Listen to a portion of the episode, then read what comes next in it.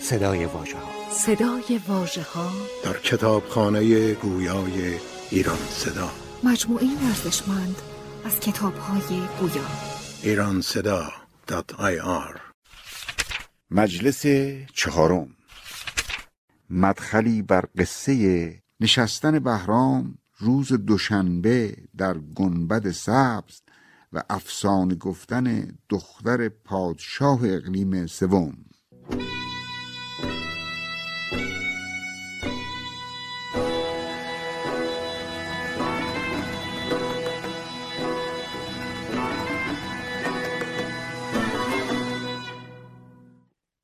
خلاصه گنبد سوم ماجرای بشر و ملیخا. چون که روز دوشنبه آمد شاه چتر سرسبز برکشید به ما. شد برافروخته چو سبز چراغ سبز در سبز چون فرشته با خب این گنبد سبز رنگه و همه چیز در این قصه در این روایت به سبزی منتهی میشه. فرشته ها هم در چه استوره ها چه در تاریخ به سبز پوشی شهرت دارن. بنابراین روز دوشنبه بهرام سراغ گنبد سبز میره یعنی عروس اقلیم سوم. بهرام از عروس گنبد سبز تقاضای قصه می‌کنه. زان خردمند سرو سبزارنگ خواست تا از شکر گشاید تنگ. از شکر تنگ گشادن یعنی از دهان. سخنی رو ابراز کردن. نگار سبز رنگ به بهرام. گفت که جان ما به جان تو شاد همه جانها فدای جان تو باد. چون دعا گفت بر سریر بلند برگشاد از عقیق چشمه قند. عقیق کنایه از لب قرمز چشمه قندم سخنان شیرین. بالاخره عروس گنبد سبز لب چون عقیقش را گشاد و روایت آغاز کرد. بله شخصی بود از اهالی روم سخنش پر از هلاوت بود و به چندین هنر آراسته در این حال پرهیزکار و درستندیش روزی این شخصیت که نامش بشر بود از کوی عبور می‌کرد. پیکری دید در لفافه خام چون در ابر سیاه ماه تمام. فارغ از بشر میگذشت به راه باد ناگه رو بود برقه ماه. فتنه را باد رهنمون آمد ماه از ابر سیاه برون آمد. بله با برقه ای ماهروی می‌رفت باد وزید و برقه را کنار زد و بشر صورت مثل ماهی را دید و یک دل نه صد دل عاشق اون صورت شد. صورتی دید که از کرشمه مست آنچنان صد هزار تو بشکست خلاصه بهش یک دل که نه صد دل عاشق شد و عشق او در اعماق قلبش نفوذ کرد. بهش راوای بلند در داد. آنچنان که زیبارو روی خود را پوشانید و به شتاب آن مکان را ترک کرد و رفت. بهش با خودش گفت گفت اگر بر پیش روم نرواست ور شکیبا شوم شکیب کجاست؟ چاره کام هم شکیبایی است هرچه زین در گذشت رسوایی است. بالاخره بهش راه بیت المقدس رو در پیش گرفت و رفت رفت تا دست به دامن خداوند بشه و در اون جایگاه مقدس کرد خود را به حکم او تسلیم. گفت خدایا من خودم رو تسلیم تو می‌کنم که تو هرچی بخواهی همون رو مقرر کنی.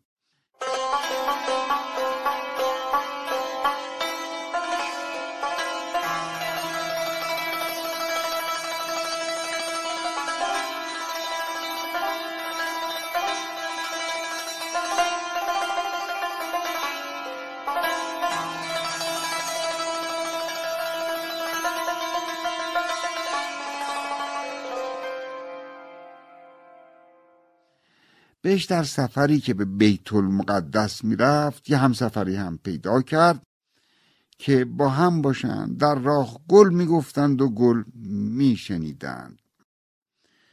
بنابراین در راه که می‌رفتند با هم سخن می‌گفتند اما هر آنچه که بهش می‌گفت او ازش خطا می‌گرفت. نام او ملیخا بود و بهش هم نمی‌توانست به حرفهای پریشان و ناروای او گوش کنه یا اونها را تصدیق بکنه صحت بر آنها بنهد.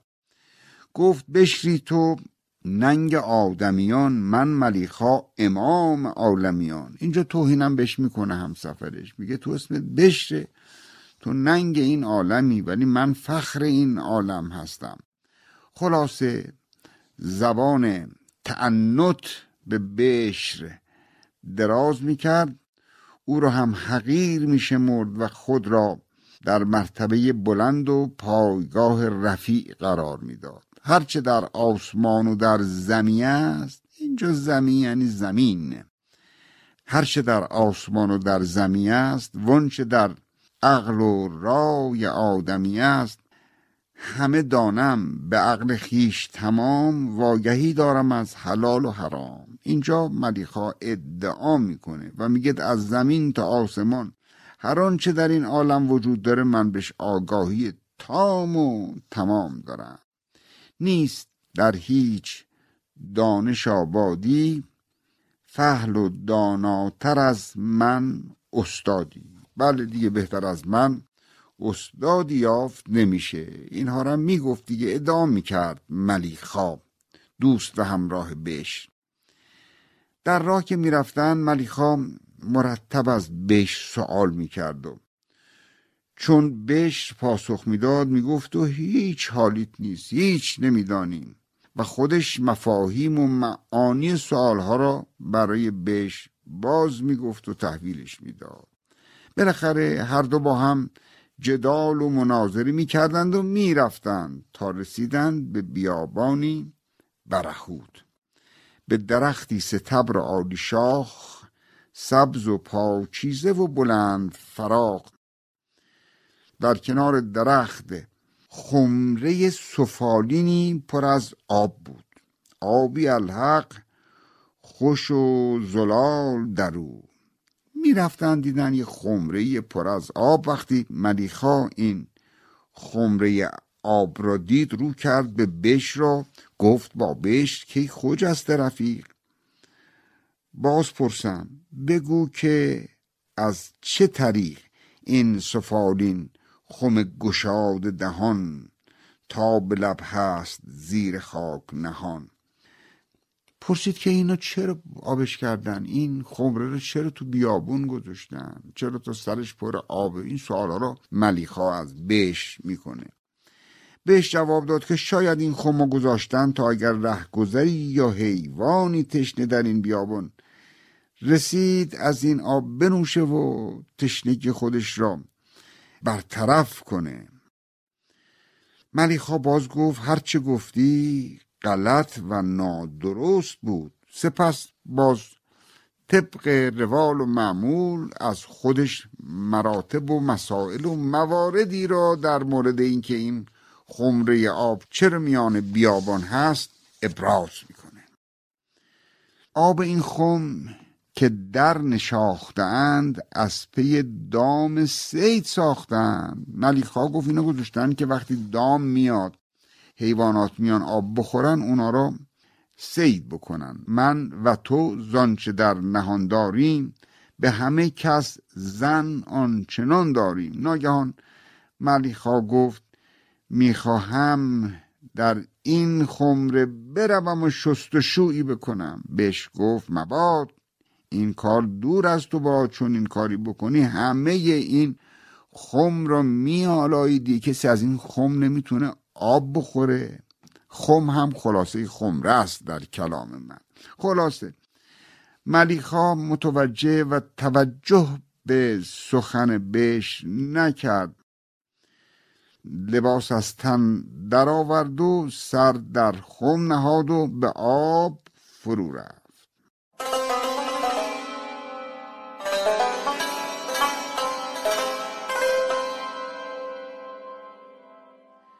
بهش هم دلش پر از آشوب شده بود که این ملیخای ابله الان تمامی آب رو آلوده می‌کنه و به گند می‌کشه و از میون می‌بره. هیچ کس را چون این رفیق مباد این چنین سفله جز غریق مباد. عجب دوستی ما گرفتیم.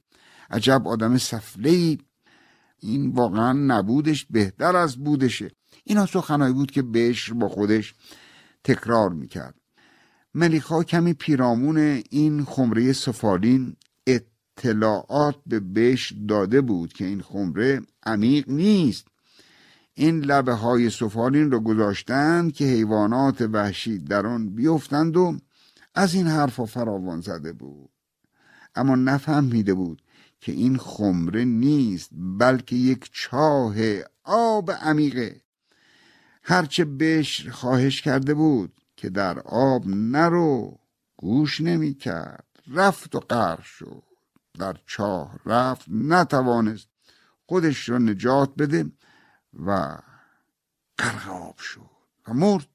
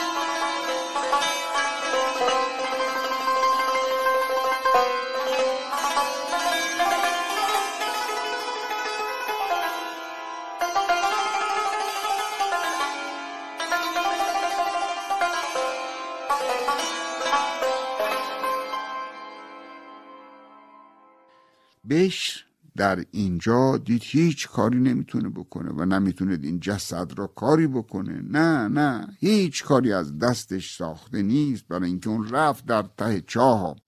از اونجا جنازش روی این خمره آمد. بر روی کیسه برداشت و تمام لباس ملیخا رو در اون کیسه گذاشت. وقتی داشت لباساش رو جمع می کرد گفت بهتره من اینا رو ببرم خانوادش رو در شهر بیابم و اینها رو بهش بدهم. دید یک کیسه کوچکتری از لای لباس ملیخا به زمین افتاد. کیسه رو برداشتید. اه پر از سکه های زر پر از سکه های تلاست گفت مردانگی اجازه نمیده دست بگذارم به اینها. باید رعایت امانت را به جا بیارم. اینها رو همه رو در یک کیسه بزرگی قرار داد و روانه شهر شد. گفت شرطون بود که جامعه او با زر و زینت و امامه او جمله در بندم و نگه دارم. به کسی که اهل اوست بسپارم. باز پرسم سرای او به کجاست؟ برسانم به اون که اهل سراست. چون ز من نامد استعانت او نکنم قدر در امانت او. اگه نتونستم به ملیخا کمکی بکنم و اون رو از مرگ نجات بدم ولی هیچ قدر و هیچ ناخلفی در امانت و در لباس ها و در طلای او نخواهم کرد. بهش چند روزی استراحت کرد و رفت تا نشانی های او را از شهروندان بگیره. رفت پیش این گفت تو همچین کسی رو می‌شناسی؟ گفت نه. دیگری گفت نه. بالاخره امامه و لباس او رو نشان داد به کسی. اون خانه ملیخا را می‌دانست. سرای او را بلد بود. گفت به این نشانی میری خانش در فلانجاست. فلان دره و اونجا خانه همین کسی است که تو لباسهاش رو داری به من نشان میدی. رادمردی امامه را بشناخت گفت لختی رهت بباید تاخت در فلان کوی چندمین خانه هست کاخی بلند و شاهانه در بزن. کان در آستانه اوست بیگمان شو که خانه خانه اوست. گفت شک نکن دیگه اینجا که میری خانه خانه ملیخاست در بزن کسان او در روی تو باز می‌کنن.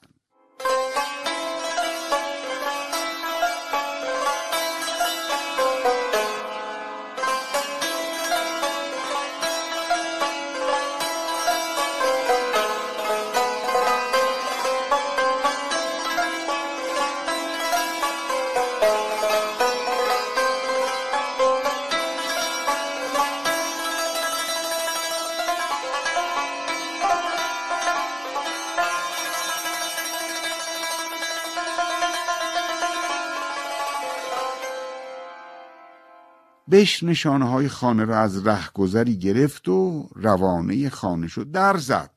آمد شکرلبی دلبند باز کرد. اون در رواق بلند. اون دری که تاق رواق بلندی داشت را یک بانوی زیبایی رو به بش باز کرد. زن خانه به بش گفت بله بفرمایید. چه کار دارید؟ بهش گفتا بزاعتی دارم بانوی خانه کو که بسپارم در اون آمدن به خانه رواست تا درآیم سخن بگویم راست. بهش پاسخ داد. بله. یک امانتی پیش منه. اینجا خانه ملی خواست گفتن بله. گفت امانتی در دست منه. می‌خوام بیام و این امانت رو به کسان ملیخا عرضه دارم. بانویی که در را گشاد همسر ملیخا بود. بهش تمامی ماجرا را از آغاز تا فرجام تا مرگ ملیخا برای همسرش باز گفت. از لجبازی های ملیخا از کبر و غرورش از زیاد حرف زدنش از کارها و اعمال آزار دهنده او. زن یعنی همسر ملیخا همه اینها رو میشنید. خیلی ناراحت شد. گفت آری همه اینها رو من واقفم. تو باز همه رو یک جا نگفتی. خیلی کم از صفات بد او برای من گفتی. و به بهش گفت همه عمر مرا آزار می‌داد و همین گونه که داری می‌گویی همین گونه هم با من در زندگی رفتار می‌کرد. ساعتی زان سخن پریشان گشت. آبی از چشم ریخ و زاب گذشت. یه اشک از چشمش زن ریخت و تمام شد. سپس رو کرد به بش رو گفت آفرین بر درست کردادی و راستگویی تو. تو انسان جوان مردی هستی که فریب سکه نخوردی. تشکر کرد که می‌تونستی این سکه برداری برای خودت. ولی جوان مردی و مروت تو اجازه نداد راهی جز راه درستی و صلاح بپویی. سپس رو کرد به بش رو گفت آفرین بر درست کاری تو. نیک مردون بود که در کارش رخنه نارد فریب دینارش. همچین سخنی را ابوالفضل بیحقی هم در تاریخ بیحقی داره. ابله مردا که دل در این دنیا بندد. وقتی دل میبنده به دنیا هر گونه کار خلافی را انجام میده. هر گونه بتواند از مرز مروت خارج می شود باری زن ملیخا دوباره به بش درباره ملیخا سخنهایی گفت. آنچه گفتی زبد پسندان بود. راست گفتی هزار چندان بود. و حرفایی که زدی درسته. هزار بار از آنچه که گفتی قلزتش بیشتره. بود کارش همه ستمکاری بیوفایی و مردم آزاری. داره همسر ملیخا به بش این حرفا رو می‌زنه و از این دست سخن فراوان که ملیخا بسیار دروغگو بیمهر و سخنهای یاوگو و صفات ناپسندیده دیگر فراوان گفت همسر ملیخا گر بد از نیک بود روی نهفت از پس مرده بد نشاید گفت. گفت خلاص حالا هرچی بود گذشت. دیگه نباید پشت سر مرده سخنی بگیم. همسر ملیخا که اکنون زنیست بی شوهر بش را به خاطر جوانمردی و راستگوی او پسندید و گفت تو از اونجا که مرد کار منی به زناشویی اختیار منی. تو می‌تونی شوهر من باشی اگه بخوای. مایه و ملک هست و ستر و جمال به هزین کی رسد به جفت حلال؟ من هم مایه دارم هم ثروت دارم هم آبادی دارم هم زیبایی دارم هم سلامتم و دیگه بهتر از این کی می‌تونه یه همسر حلالی پیدا بکنه؟ به نکاهی که آن خدا فرمود کار ما را فراهم آور زود من به جفتی تو را پسندیدم. من به شوهری می‌خواد بگه تو را پسندیدم که جوان مردی تو را دیدم. فهمیدم تو آدم جوان مردی هستی. تو به من گر ارادتی داری تا کنم دعوی پرستاری. اگه تو هم متقابلا دوست داری که شوهر من باشی تا من آماده کنم وسایل پذیرایی و عروسی را. اما آنچه اکنون اتفاق میافتد دیگه اوج داستان است.